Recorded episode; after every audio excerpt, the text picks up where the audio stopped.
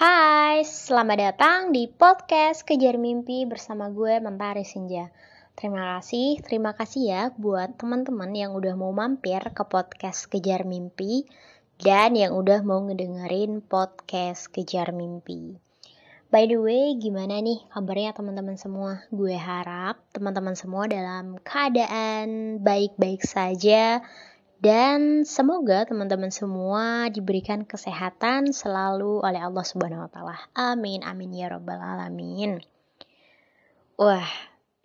By the way, hari ini pertama kali lagi gue up podcast kejar mimpi karena ya uh, dikarenakan oleh ini ya berbagai macam kegiatan dan terkadang tidak ada kegiatan pun gue lupa gitu ya untuk up podcast.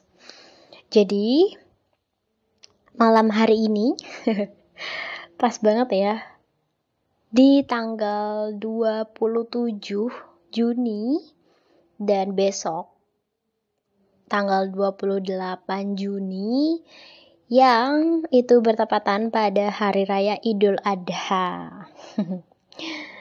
Oke, jadi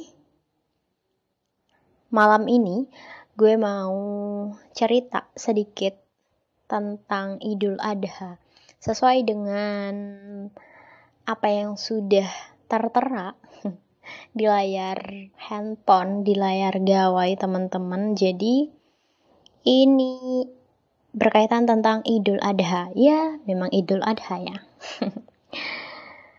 Oke. okay. Gak kerasa banget ya. Udah Idul Adha aja besok gitu.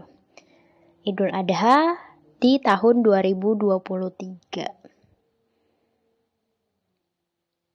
Rasanya cepat banget waktu itu berlalu. Dan pada kenyataannya ya memang begitu ya. Memang benar. Waktu yang berputar begitu cepat akan membuat orang-orang menyesal di kemudian hari jika waktu tersebut tidak dimanfaatkan dengan sebaik-baik mungkin. Waktu bersama kedua orang tua, waktu bersama keluarga dan sanak saudara itu sangatlah berarti.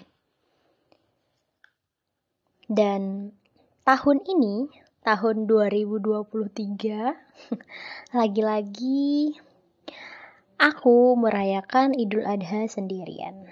Tanpa adanya kedua orang tua, keluarga maupun sanak saudara. Ya, dikarenakan aku di perantauan ya, anak rantau, sehingga mau tidak mau setiap kali Idul Adha pasti tidak bersama keluarga,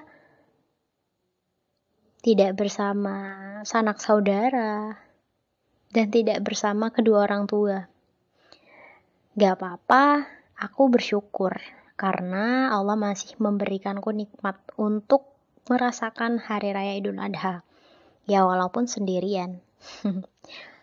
nah, untuk kamu nih yang saat ini bersama kedua orang tua, bersama keluarga, dan sanak saudara kamu, maka nikmatilah momen-momen berharga tersebut, momen-momen yang sangat di apa ya dinantikan sangat diagungkan seperti itu. Jadikan sebuah momen yang sangat istimewa untuk dapat berkumpul, untuk bergembira ria bersama dan saling bermaaf-maafan tanpa adanya penyesalan di kemudian hari.